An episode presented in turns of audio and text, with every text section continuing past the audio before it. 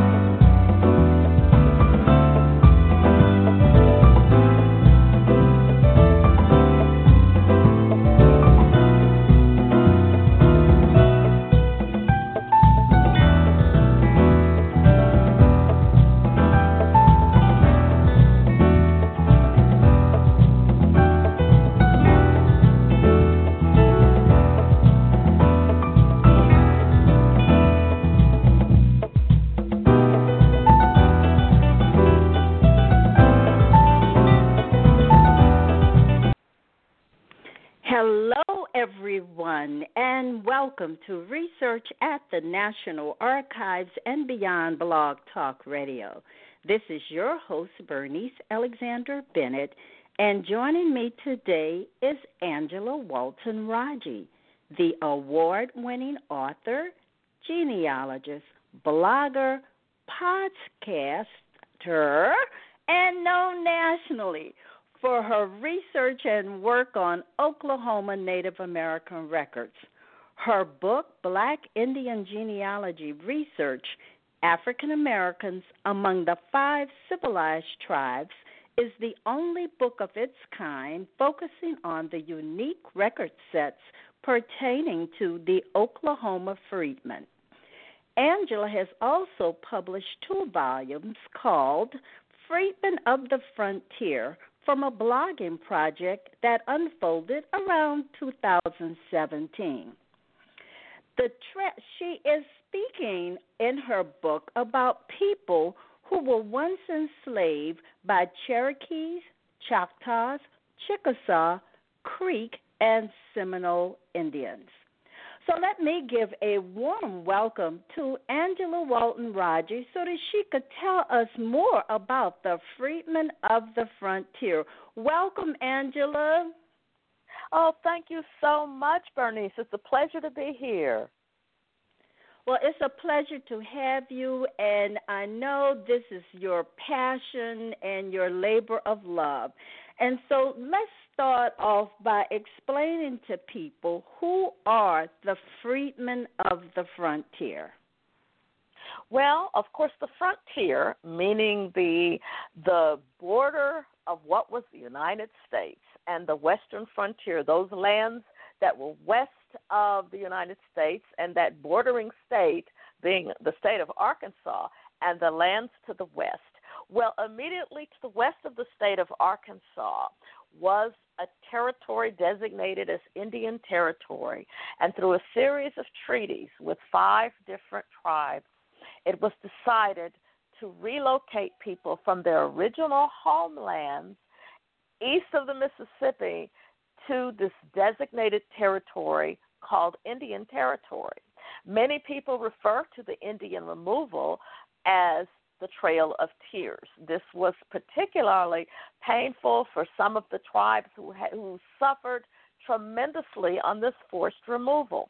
But what is not often pointed out is that many individuals who were citizens in these tribes took African slaves with them and took them westward into the frontier. The Civil War came, and at the end of the Civil War, well, we know the 13th Amendment freed slaves or at least abolished slavery. It didn't end slavery for everyone, but it abolished the institution officially in 1865. However, that did not affect those enslaved people in the territory, Indian territory. It took five different treaties to be signed with the United States, and those treaties were signed in Fort Smith, Arkansas. And it was really a, the abolishing of slavery that occurred in 1866 with those treaties. So they were not freed people until 1866 onward. So those freedmen, and we're talking several thousand people who lived on the frontier, many of whom arrived on the same Trail of Tears and lived as free people or freedmen as they were called on the frontier, that land bordering the United States and Indian Territory. So now that you you've just given us this overview of who the freedmen are, why did you decide to actually document the lives of 52 families in well, two volumes? Okay. Well, first of all, it's very interesting when you look at Oklahoma history. It is rarely, if ever, mentioned that slavery took place on the soil that is now Oklahoma. Oklahoma did not become a state until 1907. But prior to that, you had enslaved people who were brought westward on the forced migration, and afterwards who remained in the land now that they knew as home. They lived in the Cherokee Nation, in the Choctaw Nation, and so on. This was their home. They were not citizens of the United States. But the fact is that you rarely find the history of these freed people written in the annals of Oklahoma history. And one of my goals was to put people back on the historical landscape where they belonged, where they had lived, died, toiled, where they made a contribution to the lands that they lived. And it was a personal quest for me. On my father's side, my people are Choctaw freedmen, something that I had grown up knowing our ties to the Choctaw Nation. But because it's never, ever mentioned, I never knew until I found my own family records that they were Choctaw freedmen, a word you don't hear mentioned, a word that many people today are uncomfortable to say uh, slaves, uh, freedmen. Uh, well, you know, we talk about the Trail of Tears, but you don't talk about all of the people on the trail. And of course, these are people who received land allotments before statehood because they were citizens in the land of their birth in Indian Territory. And they did not certainly acquire any citizenship until suddenly there was a new state in the Union in 1907. And my interest was to tell the stories. Now, why 52 families as opposed to 42 or 53 or whatever? Well, borrowed a, a blogging meme that some people use in the blogging community among genealogists and many people take on a challenge of documenting um, 52 ancestors in 52 weeks. And it's sort of a year long thing that people will take to write about their family. And I said, you know what? This would be a good uh, blogging meme to use, but as opposed to 52 of my personal ancestors, and my ancestors were just good, regular people. But I realized there's some people who've never had their stories told ever, and those are the freedmen, the regular, good people who survived removal to the West, who survived slavery, who survived the Civil War, who survived westward expansion because these people lived on the Western frontier and who've never had their stories told. So I said, well, this is three years ago in 2017. I wonder if I could do a family a week on on my blog. Just one family a week, and I'll alternate. I'll do maybe a Cherokee family. Next week, I'll do a Freedman family from the Choctaw Nation, and the next week, a Chickasaw Nation, and so on with Creek and Seminole. So I just rotated from one tribe to the other and just selected a family to write about. And at the end of the year, at the end of 52 weeks, I had documented 52 families in 52 weeks. And uh, and I'm really very very happy that I did that because at least now there are 52 more stories that have ever been written about African descended people in the state of Oklahoma. Absolutely. So, when you speak of 52 families, how did you select the families to write about? Okay, well, the records of um, the five tribes um, the five civilized tribes, as they're sometimes called, and that term was uh, used to describe tribes that had, I guess, early exposure to Europeans. They were traders, some of them, and they had become exposed to European settlers very early on. And because of this, people influence each other, people from different cultures. So many people started adapting the farming methods. They started adapting other aspects of European culture. Some became, particularly, many became Christian. Uh, Presbyterian being a very, very uh, large denomination that was of influence in some of the tribes. And some of them became wealthy, and some of them, as wealthy Southerners, adopted the practice of black chattel slavery, which is one reason slaves were taken west. They had purchased slaves and taken them westward with them. But in terms of researching them, when I had discovered my family back in 1991, mind you, uh, at the National Archives, I began to realize my family was not the only family.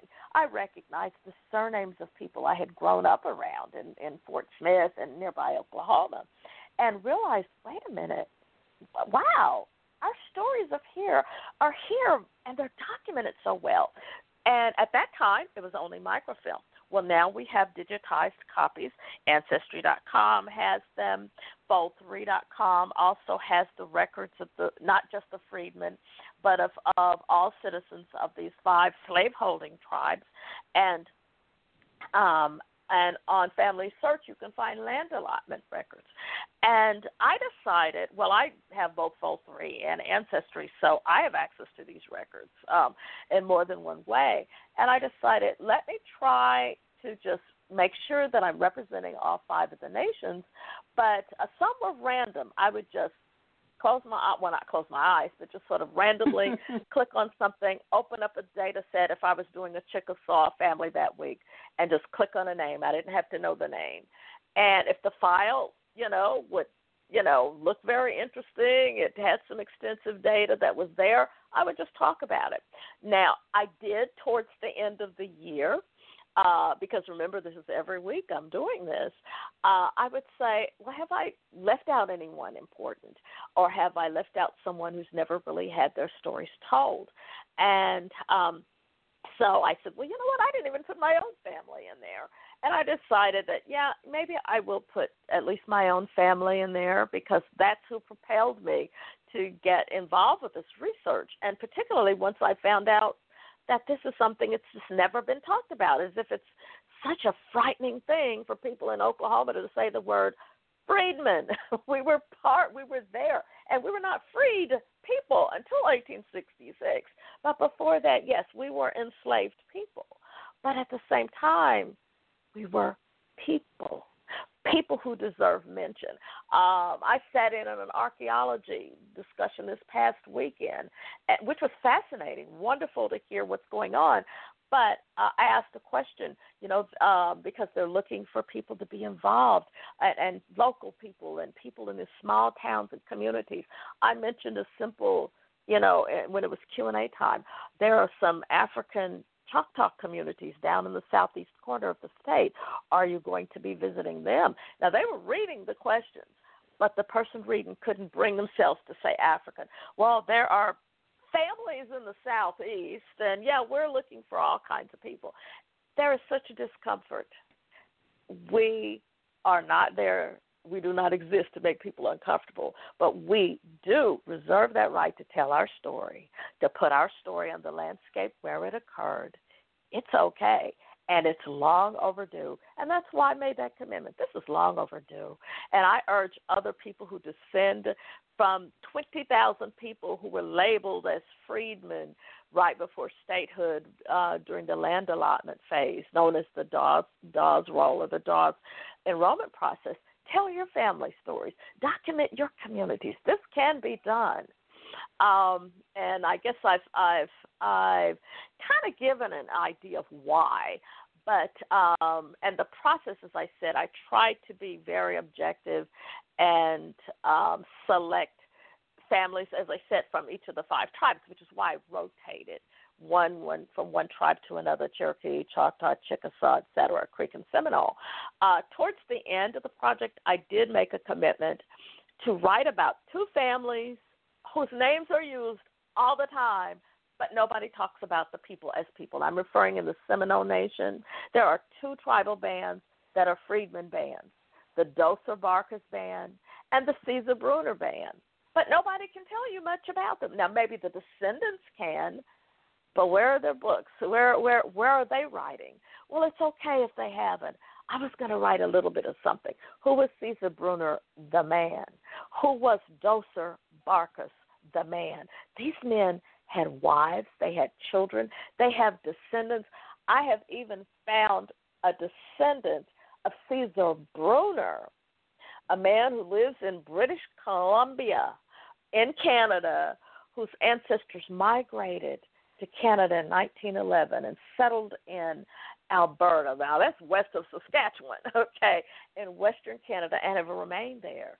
And they have now descendants living in in Western Canada, and their story deserves to be told. Their descendants have a right to this, and anyone, I think, if you really research it, you'll find fascinating people, fascinating stories, wonderfully rich stories that need to be told and I'm hoping others with Oklahoma ties, particularly from the territory, will start to tell those stories.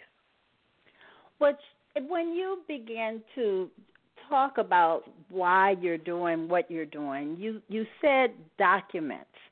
So tell mm-hmm. us about the documents. What did you find? What did you use? And how did you put these stories together? Okay. Well, every family right before statehood. Uh, statehood didn't just happen, you know, one day in, in 1907. Hey, let's join the Union. Um, statehood became taught in Indian Territory for decades before it actually happened, decades before the 20th century. And certainly, I guess the beginning of the end, this is just my opinion, really started officially in 1889 with the Oklahoma Land Rush. It was decided that certain lands would be opened up for white settlement, and um, there would be this land rush in 1889, and people from multiple states came. That with the sound of the cannon, um, people will be able to make a dash towards the land and to stake a claim. Well, of course, there were some who also got there beforehand and who started before the cannons went off. They they got there sooner, which is where the expression "sooner" Oklahoma Sooners actually comes from. Those who jumped the gun. But I dig- I digress a bit. Um, in terms of really looking at who, I guess who the people were. I was so intrigued myself with um, the fact that these are I guess I just want to say I keep saying again and again, and I can't help help but say it. Sort of untold stories, but there are records that are there that reflect this process before statehood, and this process it was decided the lands that were opened up in 1889, then 1890 and 91, people started coming to the territory. Statehood was coming. It was decided, you know, these tribes in within their own culture, their system of government, self-rule, they own land in common. Well, we've got we can't be having them owning land in common. We got folks coming in wanting to stake a claim. Well, let's let's give everybody who lives there some land. Let's give them land allotments. And then after everybody who can prove that they're a citizen, uh, we give them an allotted uh, amount of land. Then we open the rest of the of the state that's approaching for white settlers, for white settlement. So what happened? The tribes decided. Um, I'm not sure in the Cherokee Nation, maybe they got a hundred something acres. Every person, even children, in the Creek Nation, everyone got 60 acres. Now there was a little bit of discrimination when it came to Choctaws and Chickasaws. If you were put on a roll by blood, as it was called, and all these tribes had records by blood, you would receive 320 acres if you were identified as a freedman or freed man or woman or child of a freed man or woman, you would be given 40 acres. Listen to the numbers 320 if you are by blood or intermarried white. 320 acres, even babies. If you're a freed person, you get 40. And many people will say, oh, 40 acres, that's not bad. They never gave the rest of us our 40 acres. But 40 acres in comparison or in contrast to 320 acres. Oh, so everybody else has eight times the opportunity to generate generational wealth. Oh, well, you black folks, you have one eighth of that opportunity. And that's something, but nevertheless, records are there. Records exist. They had to sit down, they had to have an interview. Now, some of those interviews have been hidden, some have been destroyed, some were never microfilmed, but a plethora of those records do remain. When they sat down and took down the names of everyone, they put their name on a card. Those enrollment cards are on Ancestry.com. Those enrollment cards are on Fold3.com. The interviews of those that do exist, they're on Ancestry.com. They are also on Fold3.com. And the land allotment records, which you can find on Ancestry and on Family Search. So I had lots of records to work with. And we're talking of the numbers of people who were designated as freedmen, formerly enslaved people or their children 20,000 people. That means 20,000 files.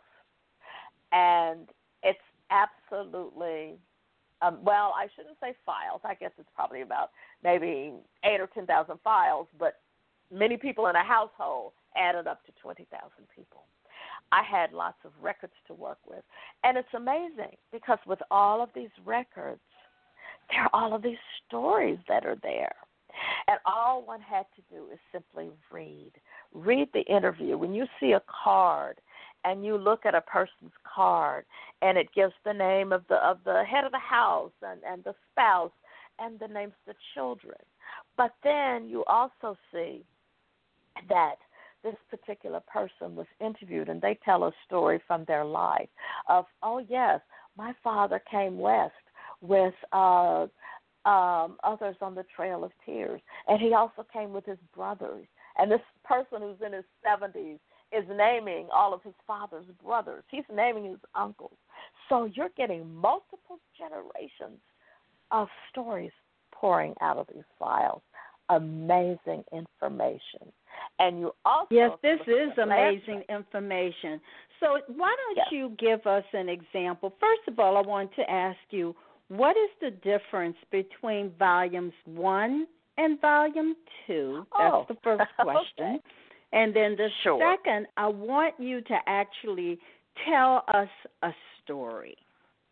Okay. Well, um, as I said in 2017, I decided to write one story a week about a family, just pulling them out of the records per week.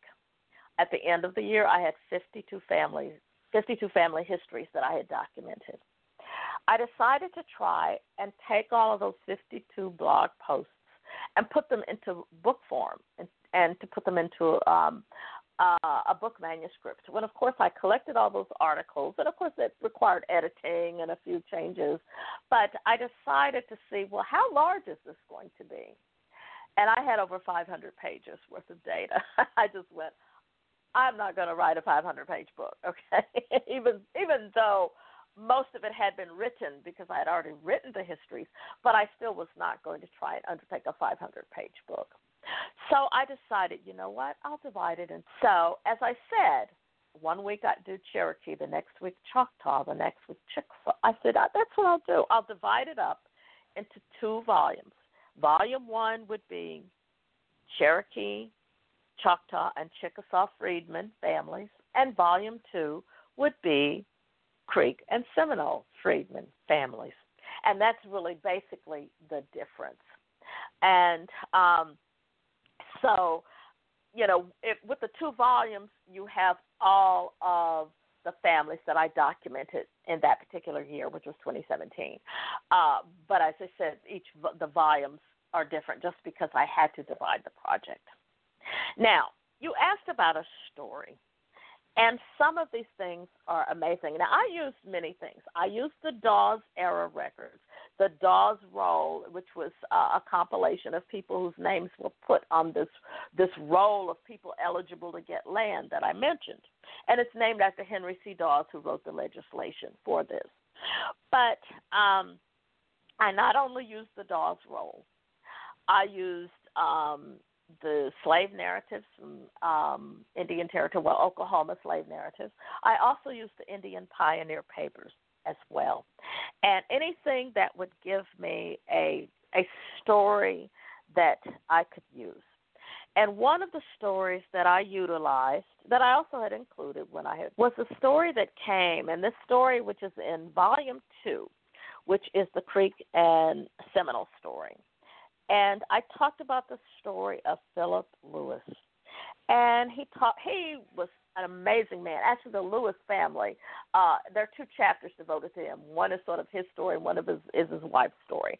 They put so much energy after after freedom came in terms of establishing a life and uh, educating their children. Remarkable, remarkable history, remarkable story. But one that he told when he was interviewed as part of the Indian Pioneer Project, which was an oral history project occurred in the 1930s, just like the Slave Narratives Project.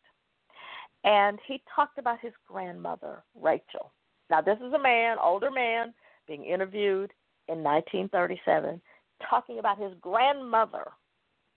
And she talked about his grandmother, Rachel, and her husband, his grandfather, King Colonel. And he, he, he sort of quotes her story that she would tell. And she started saying, When I was just a girl, girl. Now imagine what's happening, and then I'm going to tell you to pay attention to not just what was told, but what you're hearing. When I was a girl, I was taken to a slave market with some other slaves to be sold by a slave trader. My attention was attracted by a large young fellow in the crowd who seemed to never be looking at anyone except me. He worked his way closer and closer, and when the opportunity presented himself, he leaned over to me and whispered, If I persuade my master to buy you, will you marry me? I looked into his face somehow. Something made me say yes. Without another word, he turned and disappeared into the crowd. He was gone. I was bewildered. I was lost in a haze of jumbled thoughts. Who who was he to come to me from among the people, the greatest number of people I'd ever seen in my life? Now I'm gonna pause right there. This is a woman recalling her life as a young girl, frightened wow. because she is about to be sold at an auction. She'd never seen that many people there to buy human beings, and she was one about to be purchased. And then she so she said she's standing there, she's frightened, she's terrified. And then she says, Then I saw him, head and shoulders taller than anybody else, made his way through the crowd in my direction. And as he came closer, I saw there was another man with him. They came near us and stopped, stood there together looking in my direction. And after a short whispered conversation, they approached my master. And suddenly I was the property of a new master who was the owner of the man to whom I'd given my yes, King Colonel. Our master took King and me to his place, and we were married immediately thereafter. Though in slavery, we were happy. Our master was kind not to separate us during slavery time. And after we made we were made free people, only God could separate us. That story touched me. And that is a story, number one. The fact that many people dehumanize what happened to African people. And here's mm-hmm. a woman, remember, her fear on a slave auction block. And the story is that, number one, she was being taken away to the Creek Nation. This is a story you won't even hear people talk about in Creek circles about their enslavement of other people. But here's a woman who was experiencing this, who who told this to her grandchildren. Her grandson, who was now an old man, telling this story so it would not be forgotten. And I'm so glad that he did. Because wow. the reader says, Whoa, look at this. Imagine the fear. Imagine the mm-hmm. unknown. And here's a lone face in the crowd. This girl being separated from her own parents, her own people that she loved, and had no choice but to stand there like a cow being auctioned off, which she was being auctioned off. It's a powerful story. And again, it this is, is powerful. Story. Yes, it mm-hmm. is absolutely powerful, and it shouldn't be forgotten. And I made a commitment when I read that. Oh yes, I'm including this story, definitely. So that's you know it's one of my favorites. There are many other stories, some similar, some different, all of which are very, very, very, very, very pertinent to the human story, the human right. story that's missing. And I noticed that in some of your, with some of your stories, you have actual photos. So where did yes. you get those photos? Well, remember that in many cases, well, this started out as a blogging project. And uh, one of my favorite stories is that of Hagar. And um, I had, you know, posted my stories every week. And after one of my stories was posted, Hagar, Hagar Myers, a woman wrote to me and said, Oh, I like the story that you wrote about Hagar Myers. She's my great great grandmother. Would you like to have a picture of her? I'm like, uh, yes. Oh my gosh, really? she sent me a picture of Hagar Myers. This is the woman who helped to bring about a peaceful end to the Green Peach War. And again, wow. I don't even know if they knew that story but it prompted her at least to reach out to me, and I was so grateful. Uh, another person had shared with me pictures that uh, were taken at a cemetery of their family. Oh, I see you have some information about my family. Here's the headstone of my great great great grandfather. Oh my gosh, thank you. Oh wow. So thankfully, pictures were shared. Now, I did have a picture of Caesar Bruner that was shared by a woman in Oklahoma City many years ago, um, who is one of Caesar Bruner's. Uh, he's the chief. He was the the chief uh, of the Caesar Bruner band, a band that still exists in the Seminole Nation today. And she had a picture of him, and she shared that picture uh, several years ago. So I was thrilled, you know, to have that. Um, so many people, when they see a blog post, now some of the images, such as the schools like the Creek Seminole College or the Tullahassee Mission School, those were courtesy of the Oklahoma Historical Society. But um, uh, some people were just very generous and kind-hearted to share their images, and uh, um, you know I'm eternally grateful. And of course, they were mentioned in acknowledgments as well. Well, I want to know how how do you see these two volumes assisting others? Well, first of all, I hope that this will be used as a reference tool. Well, let me back up. I will before I even say that. I don't know, and I'm I'm sure that some of your listeners are familiar uh, with them, but I don't know how many people are familiar with heritage books. And heritage books are often books that uh, stem out of a historical society or genealogical society deciding to document family histories from their community. So you might see Tippah County, Mississippi Heritage Book, and they invite people from all over the county or who have ties to that county. Submit your family stories, pictures, photos, and uh, we'll we'll publish them in a volume, and it should be you know X amount of words, not to ex- not to exceed more than one photo or two photos, and so on and one of the things I've noticed at genealogy libraries and repositories, number one, there are very few, very few volumes that include African American families. That's number one. And of course, number two, as I've said since the beginning uh, of this conversation, there's so little written about uh, African descended people in what is now the state of Oklahoma. Although, now if you do, um, you know, you can vary your Google search all kinds of ways. But um, one of the things that you don't see a lot is the mention that number one, there are people of African descent who lived in what is now Oklahoma eight days before statehood. Typically, you'll find two things mentioned black towns and the Oklahoma Massacre in 1921.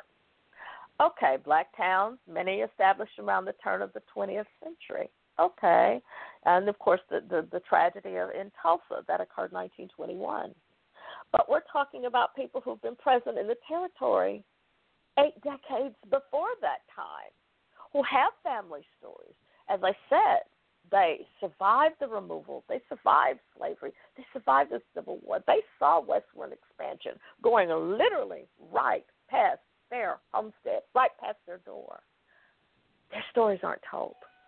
And so that's one thing I hope that this particular two volume set will let people know that number one, whoa, there are family stories that I could possibly tell as well.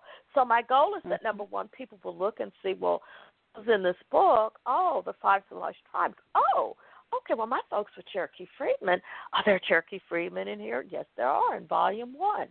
Oh my gosh, there are Chickasaw freedmen. Yes, so I hope it'll be a resource, number one.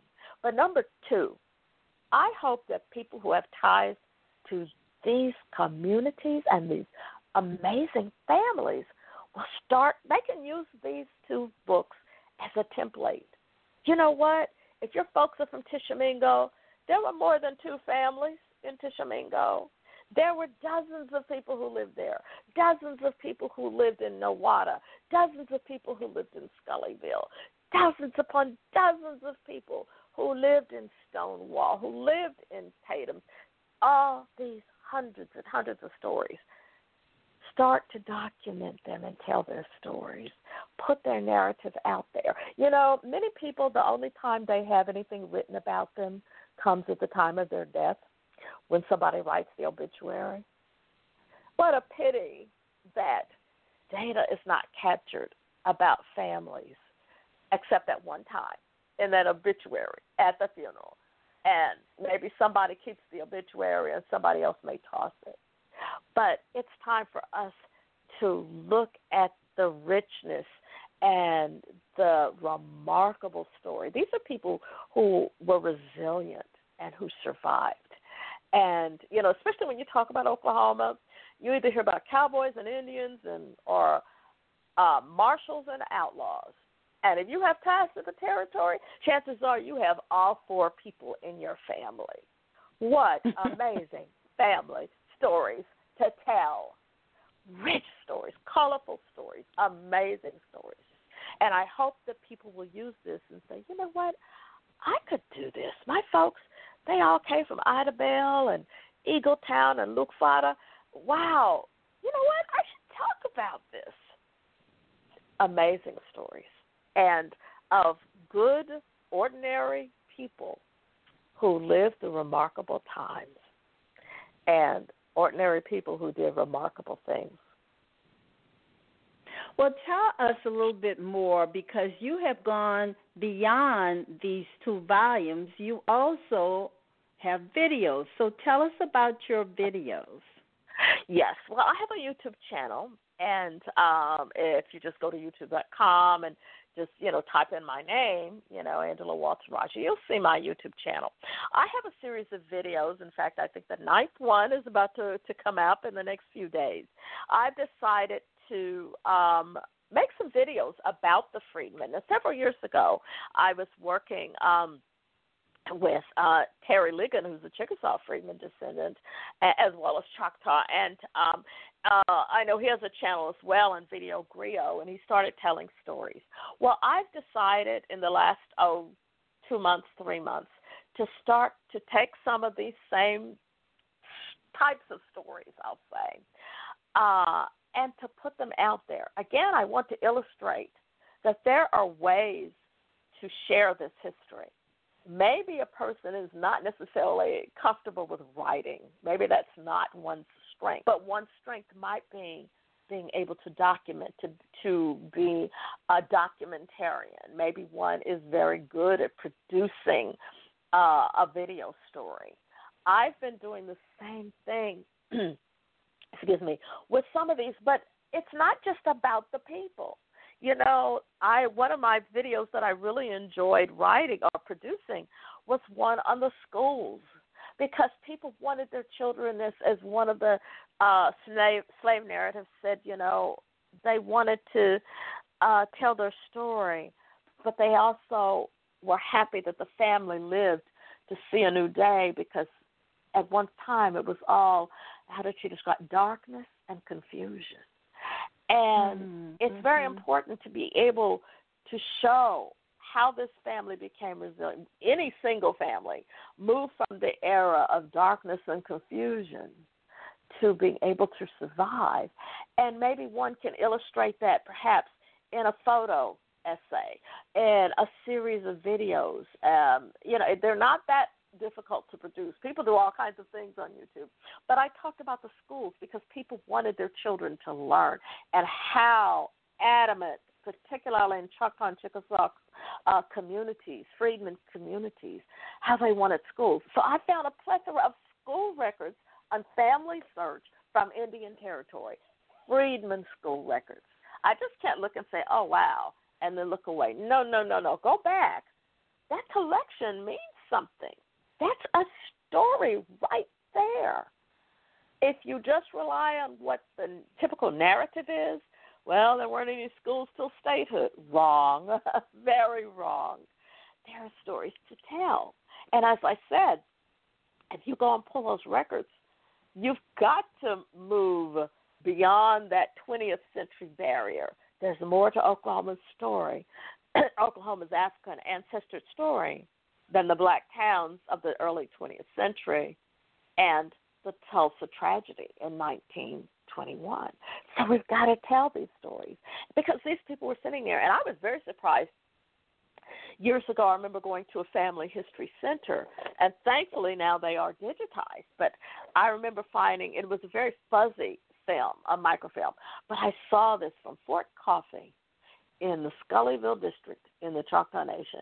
And at the bottom there was a little six year old boy, Samuel Walton. Oh my God, that was Grandpa Sam. My grandfather was on a Freedman School roster, roster in Fort Coffee. What if, who knew? Nobody ever said, oh, yeah, yeah, yeah, you know, your grandpa went to the school school in the Choctaw Nation and, and at Fort Coffee. I didn't even know the family lived in Fort Coffee. I know they lived in Scullyville, but I didn't know specifically at one point in time they lived in Fort Coffee, which is one of the few remaining black towns. I think one of the 11 that remain to this day. And uh, again, these are things that we've got to look not just at the document, find grandpa's name, and then go and you know tuck it away in a file. The fact that his name was there, that's a story. The story is not that's that his story. name was on a list. The story was that there's a school here. There's a Freedman school here. A Freedman school, a neighborhood school. This is after citizenship was granted in 1885, and these neighborhood schools started to appear. Here were the trustees of the school, the faculty members. Here are the children. These are the families that were there. There's a story there, and um, I guess you know my goal is just to tell as many variations of those stories that can be told. The schools, the churches, whatever other institutions were there that they built. Um, they saw westward expansion. They lived through the days of the of the the marshals and the outlaws. Well, look at the criminal case records, some of which were people just being incarcerated on drummed up charges, uh, and some were real cases of, of crime and mayhem but it still occurred, and it's still part of the narrative, and they need to be looked at. Not to mention, I haven't even mentioned the Civil War. There were people who later designated as freedmen who were freedom fighters. Some went northward into Kansas. They joined the 1st and 2nd Kansas Colored. Others from the Creek Nation and Cherokee Nation, they joined the Indian Home Guard. Some out of my part of Choctaw Nation, Scullyville, they went over into Fort Smith and they enlisted in the 11th U.S. Colored Infantry. These men were part of the 79th, 83rd, the 11th, the 54th, all these regiments that were part of the United States Colored Troops. They were freedom fighters. We need to talk about these freedom fighters who fought for their own freedom and some who fought for the freedom of others because they had always been free as well, such as Caesar Bruner, who was an interpreter for the Home Guard. There are there are countless stories to tell, and I just, well, just go Angela, on and on. And on. We're getting close to the end. Do you have any parting remarks? I mean, it's just fascinating to hear your enthusiasm, your great passion, and just telling these stories. I mean, when I read the books, and I did read every story, I just fell in love with all of them oh, because I I thought in my own head how many people even realized that this information is out there that is available when you talk about 20 something thousand families uh that's a lot of information out there that people are just not even accessing. So, do you mm-hmm. have any parting remarks before we close today? Well, the one thing I guess I've learned from a lot of this, because uh, this started, my passion for this particular subject area began in 1991, finding my own family. But very quickly, I realized as I began to look at the cards of other families who also enrolled you know my family's card number and i'm not a superstitious person and i don't play the numbers but when card number 777 came up on the choctaw freedmen and it happened to be my family. Wow. I realized, how about that? But i mm-hmm. realized that it was more than just my family story. So many people get stuck and caught up in the whirlwind. Oh, I can't find my great grand my great great grandfather's grandfather. But you know what? It's not just your family and your personal search to make your family tree bigger. It's a story of a community. And so I guess I would mm-hmm. leave your listeners with number one, the the charge to not look only at your family. Your family interacted with others. They number one, they married, intermarried other with other families, but they did have associates. They had relatives. They had church members. They had workers uh, with whom they did business. They bought, they traded, they sold items. They worshiped with others. And some of those people were people who could have even descended from the same families that had once enslaved them. There's a community story that is missing. And my charge to all freedmen descendants, especially, is to commit to telling their community stories. When I look at just Scullyville, where my family is from, and I'm realizing, oh my gosh, it wasn't just Oak Lodge. Oh my goodness, it was Fort Coffee. It was Brazil Creek. It was Braden. It was Walls. It was Kavanaugh. It was Oak. These are the communities. Spiro. These are the communities that, you know, now they're bound by the county seat in Poteau. These are the freedmen settlements that existed, that were neighbors to my family. And if I want to tell the complete story, the complete story is the community. And amazing things happened in that community. If I didn't look at the community, I never would have heard about freedmen having their first organizational meeting right after the Civil War. Freedom had just occurred. It occurred in Scullyville, their first meeting when I look at Scullyville and its history, I didn't know if I had not started to study other families, I would know that there was an active resistance. There was a slave uprising on the Hall Plantation in Scullyville. That needs to be told. That's empowering when you suddenly learn I didn't come from people who just sat around waiting to be freed. These are people who took actions to free themselves. And by studying the community, I learned that. And you will learn other things if you start to move beyond your family and making a commitment to documenting the story of others with whom your family had an interaction. Study that community, and you'll capture a remarkable history. Thank wow. you. Wow. Well, Angela, I just want to thank you so very much for taking time today to to really motivate everyone and to do this call to action. It's not just about your family. It's about your community. And I always end with your ancestors left stories. Well, there's a story in your community also. And those of you that are researching Oklahoma territory, Indian territory, you have a lot of stories out there to go and find them. Tell the story.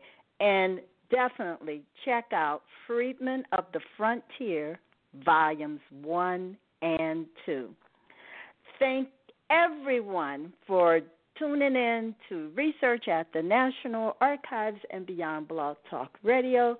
This is your host, Bernice Alexander Bennett, and I look forward to all of you joining me next week. Goodbye, Angela. Thank you. Thank you so much, Bernice. I truly enjoyed it.